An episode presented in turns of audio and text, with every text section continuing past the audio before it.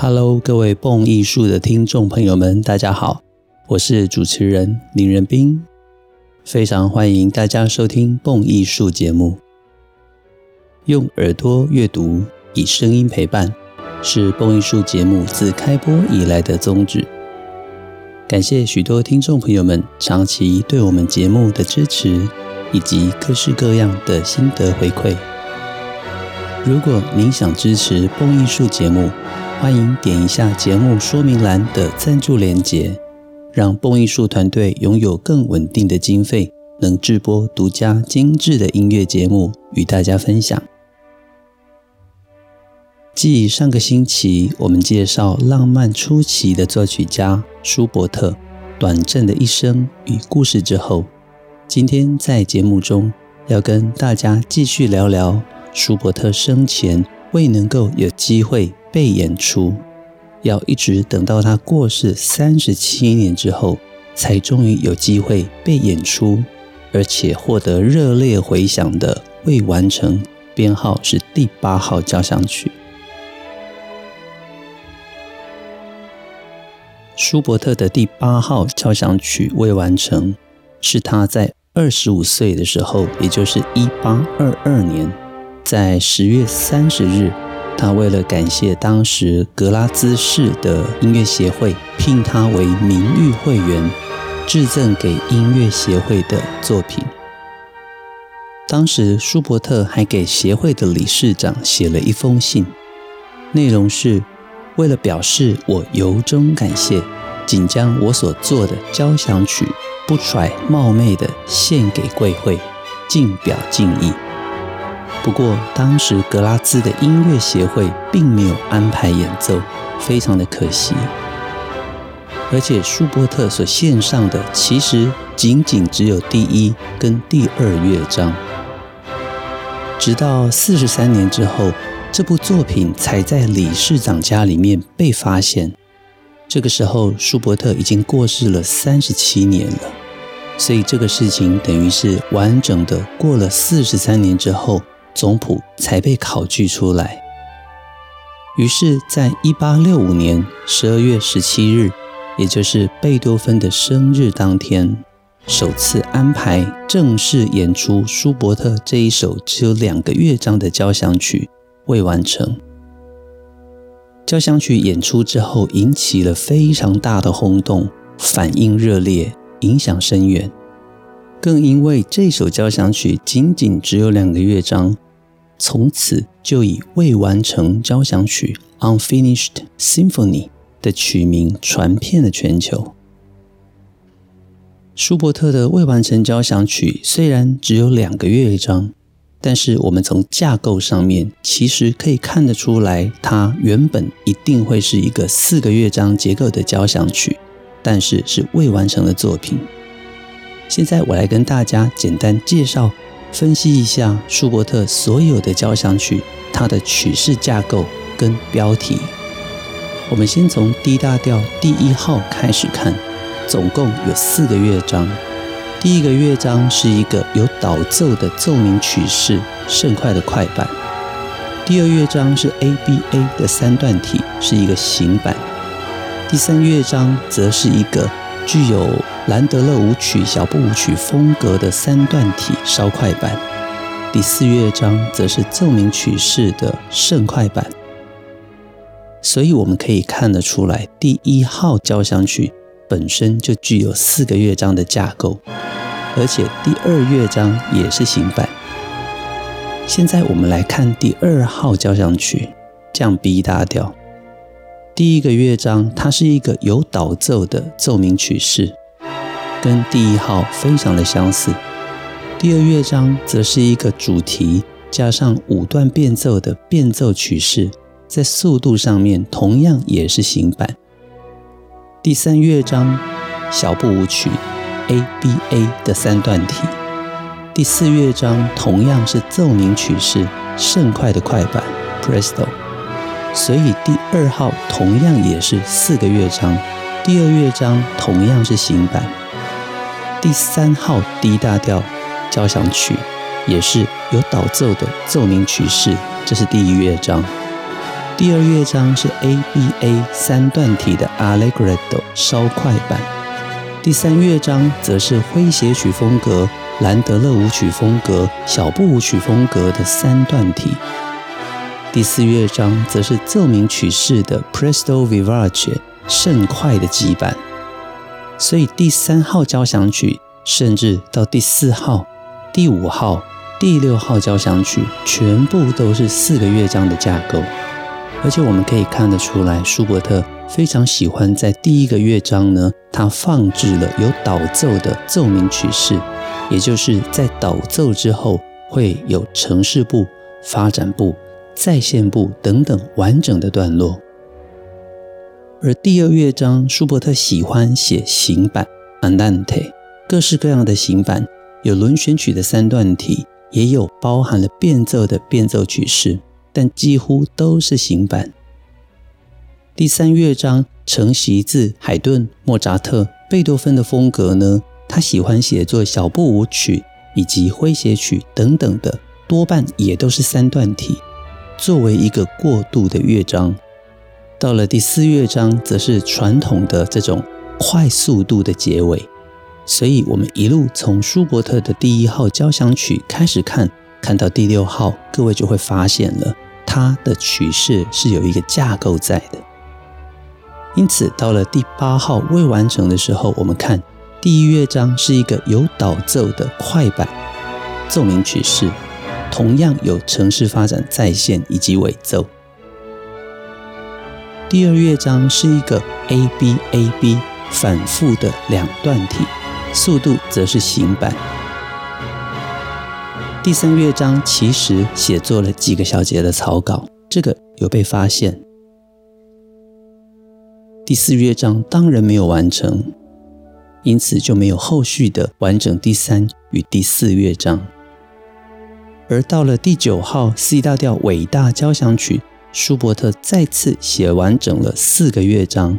第一个乐章又来到有导奏的奏鸣曲式，第二个乐章是一个轮旋曲的三段体，第三乐章 A B A 诙谐曲的三段体，第四乐章奏鸣曲式。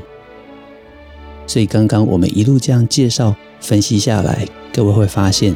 其实舒伯特每一首交响曲也都是四个乐章的架构，唯独只有这一首 B 小调第八号未完成交响曲，仅仅只有两个乐章。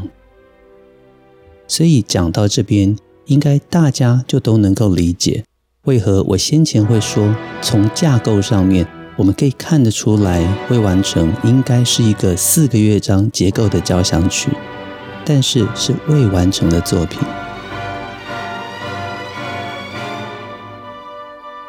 也由于前两个乐章已然谱写完成，而且旋律、和声都非常的美丽动人。每次只要一听到未完成交响曲，总有朋友会说：“哇，好美的旋律！这到底是什么曲子啊？”知道答案是舒伯特的未完成之后，大家就会说：“哦，原来这就是舒伯特的未完成。”因为旋律跟和声真的都非常的美妙。也因为未完成它完整的内容以及音乐的内涵，所以学者们在统计舒伯特交响曲的时候，将它列入第八号的编号。而关于舒伯特的未完成交响曲为何没有能够完成，更是音乐史上最大的谜团之一啊！我们蹦艺术将分两集节目。分别带大家来仔细欣赏未完成交响曲的两个乐章。在今天这一集节目里面，我们会仔细的欣赏第一乐章。现在，请各位蹦友们跟着我的介绍，我们一起来认识这一首浪漫萌芽的初期、精彩又抒情的交响曲——未完成第一乐章吧。Let's go。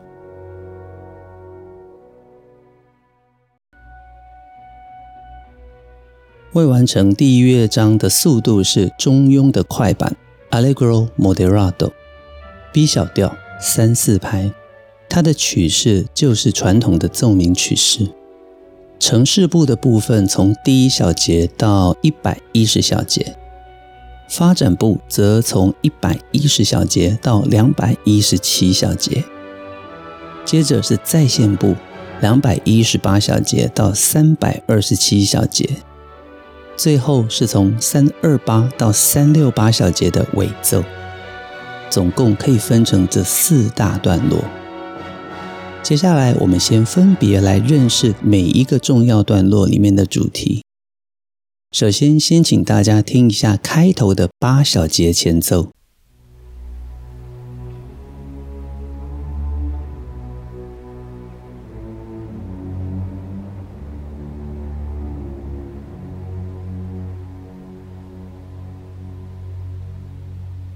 这个旋律非常的低沉，出现在大提琴以及低音大提琴。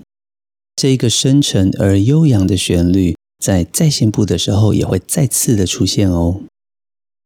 现在接下来我们来欣赏城市部的第一主题，由双簧管跟竖笛演奏。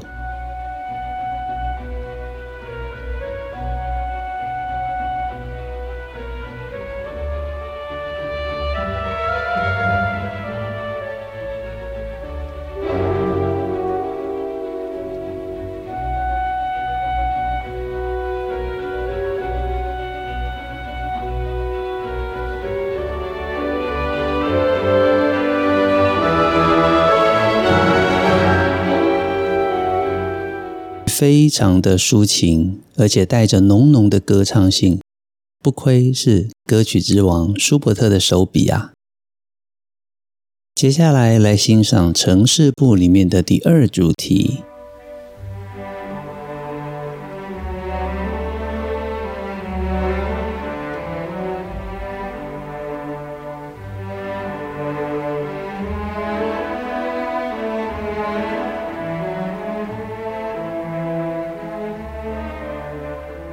力度非常的轻，大提琴演奏非常的好听。舒伯特在未完成交响曲里面，发展部一共设计了四大部分，每个部分二十几小节到三十几个小节不等。动机虽然不长，但是呢，却短暂而精彩的有转调跟各式各样的发展。现在我们稍微欣赏一下发展部的第一部分。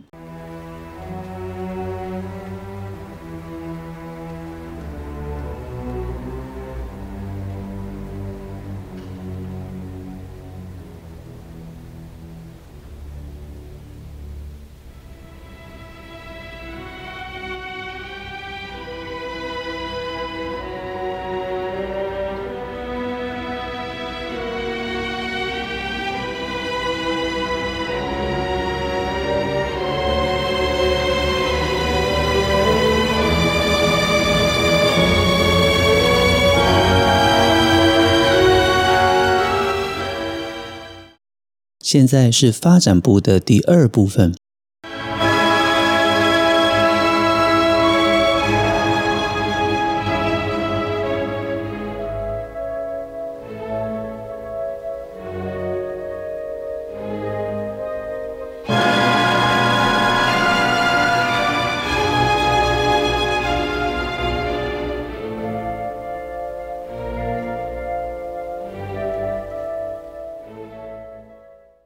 再过来是发展部的第三部分。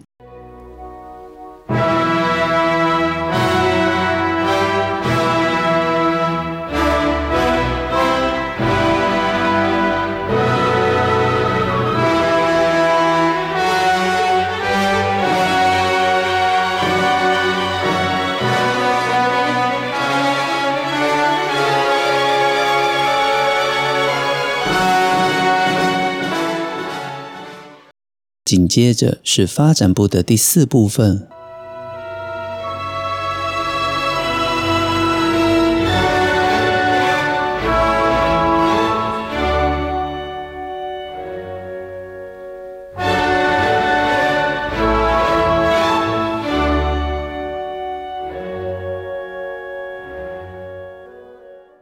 最后面尾奏扣打。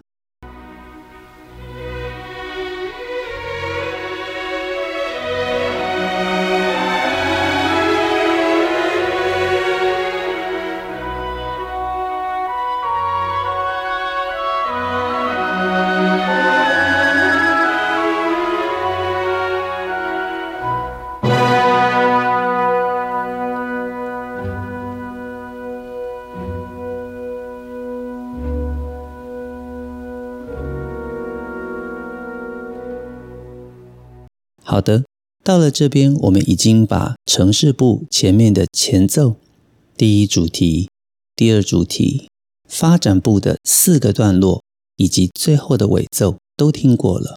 现在，让我们播放未完成交响曲的第一乐章，从头到尾。让我陪伴大家一起再次的欣赏完整的音乐吧。这边是乐曲开始，由大提琴跟低音大提琴所演奏的八小节前奏。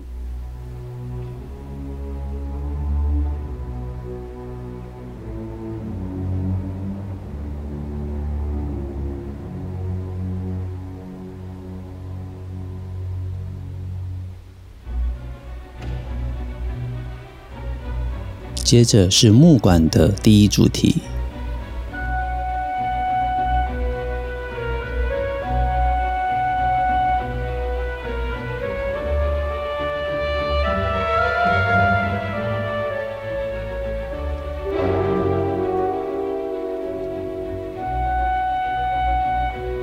接下来的是第一主题的扩张。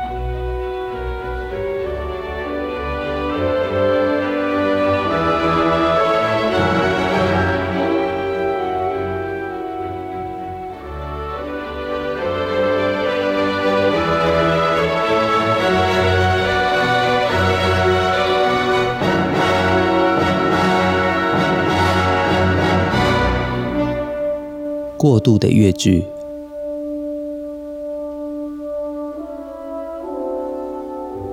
现在进入第二主题。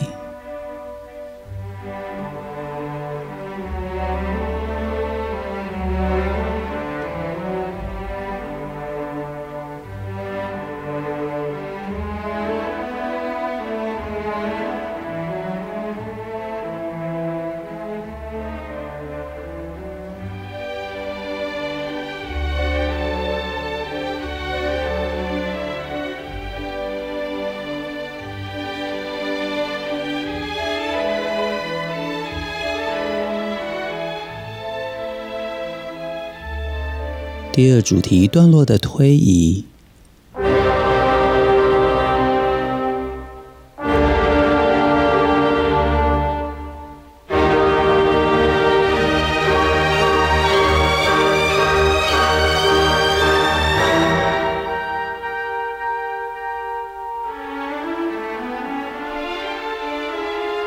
第二主题段落的扩张。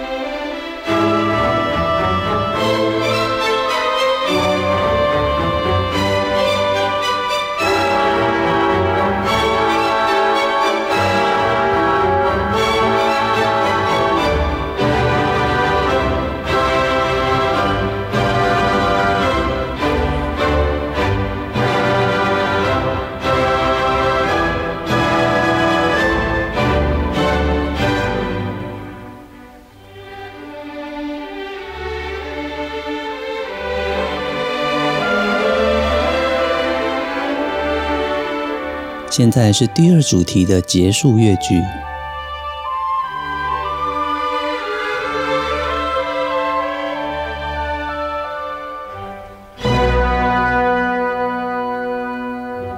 衔接段落。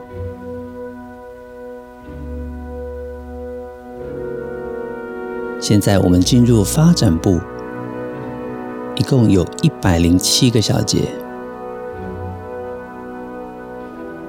这是发展部的第一部分，从一百一十小节到一百四十五小节。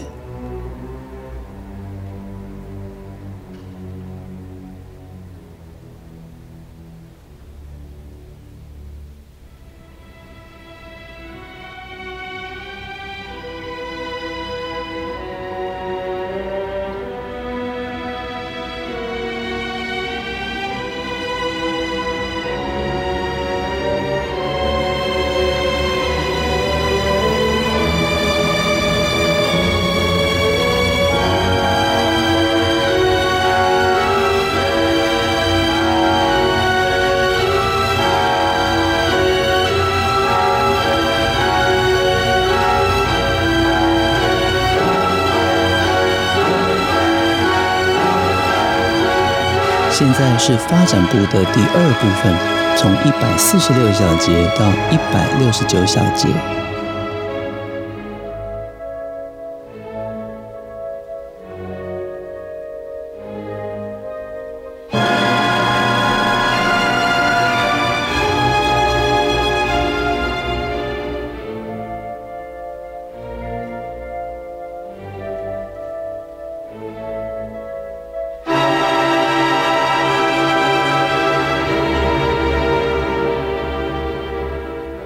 再过来是发展部的第三部分，一百七十小节到两百零一小节。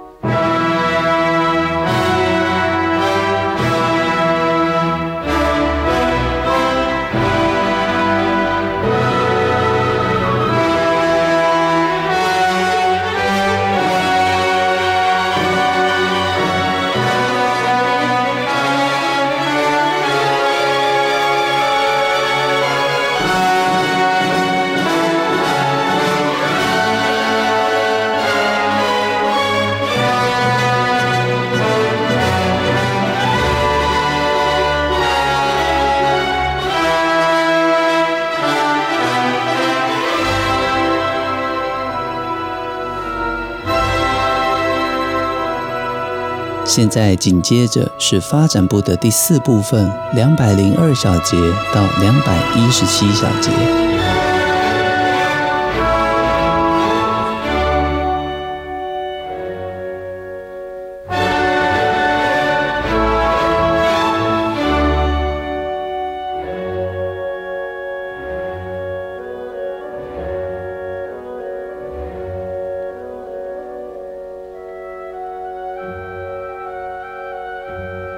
音乐逐渐的倒回，进入再现部。我们再次的听到前奏的低音音型。第一主题再现。在传统的古典时期交响曲里面，我们会注意到一个特色，就是第一主题跟第二主题会产生一个对比性。只要第一主题比较抒情，第二主题就会比较流动，或比较带有节奏的感觉。所以在舒伯特的未完成第一跟第二主题的设计里面，我们可以清楚地察觉这种特性。第一主题浪漫而深沉，第二主题则带着些许的欢乐与悠扬。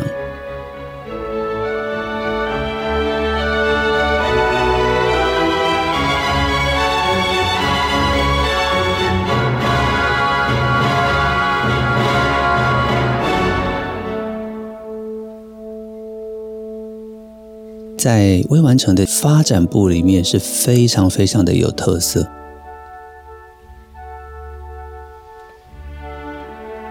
经常我都告诉学生说，我们欣赏一首交响曲最有特色的地方，除了主题的设计之外，我们一定要去观察它的发展部，因为发展部才是真正这首作品的精髓所在。我们可以观察作者。如何去设计它的主题变化？如何转调？如何以更进一步的手法，例如对位手法，来发展铺陈发展部的部分？观察出这些特色以及不同之后，我们往往会更加的了解这一首交响曲的特色。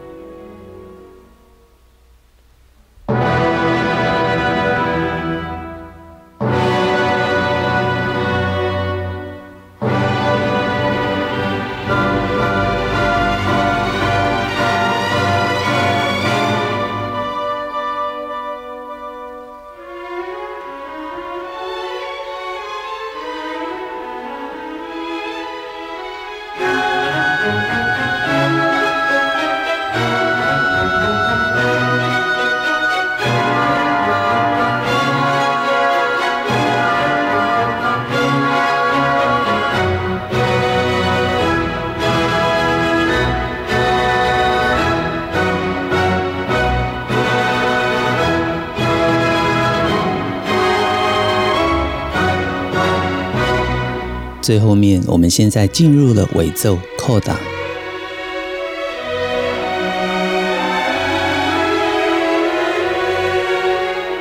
在这尾奏的四十个小节里面它分别是规律的八小节八小节四小节四小节等等。我们可以听到弦乐的推移以及情绪的膨胀。在舒伯特的音乐里面我们可以感受到的就是旋律的美感以及完美和声的堆砌。戏剧化的氛围，让我们深深的感受到，这就是浪漫时期的音乐。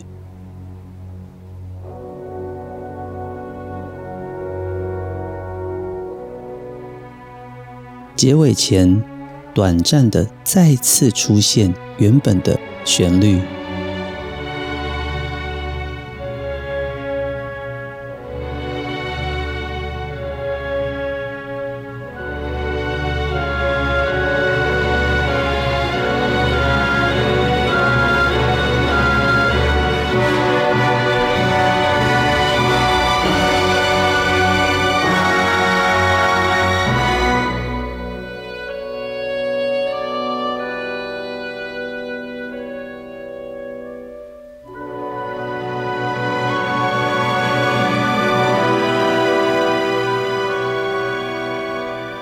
在三个强烈的和弦以及长音之后，结束第一乐章。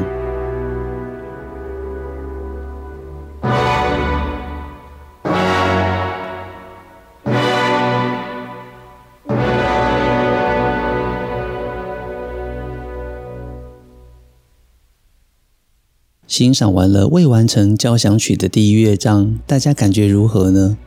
是不是非常非常的优美，而且？果然，这么动听的作品，他在首演的时候就深深地虏获了所有人的心。大家都非常的讶异，为什么舒伯特的交响曲在他生前一首都没有被演出？我们对舒伯特的了解是否过于片段？虽然话说如此，但我觉得喜欢舒伯特的音乐，喜欢舒伯特的交响曲，永远为时不晚。未完成交响曲被誉为是踏入浪漫时期的第一首交响曲，我深深的赞同。也有人说，我们应该感谢舒伯特没有完成这第八号交响曲，因为他已经完整表现了他想要表现的一切。您说是吗？下一集的蹦艺术节目，我们将延续今天的未完成交响曲。继续的欣赏第二乐章，也敬请各位蹦友们期待下个星期的第二乐章赏析。蹦艺术每个星期精彩的音乐内容，经得起时间的考验，更经得起您一听再听、反复回味。更欢迎大家点击赞助蹦艺术，支持我们制播更多独家的精彩节目。开卷古典音乐，让您的世界充满乐趣与音乐的芬芳。我是林仁斌，这里是蹦艺术，我们下周见，拜拜。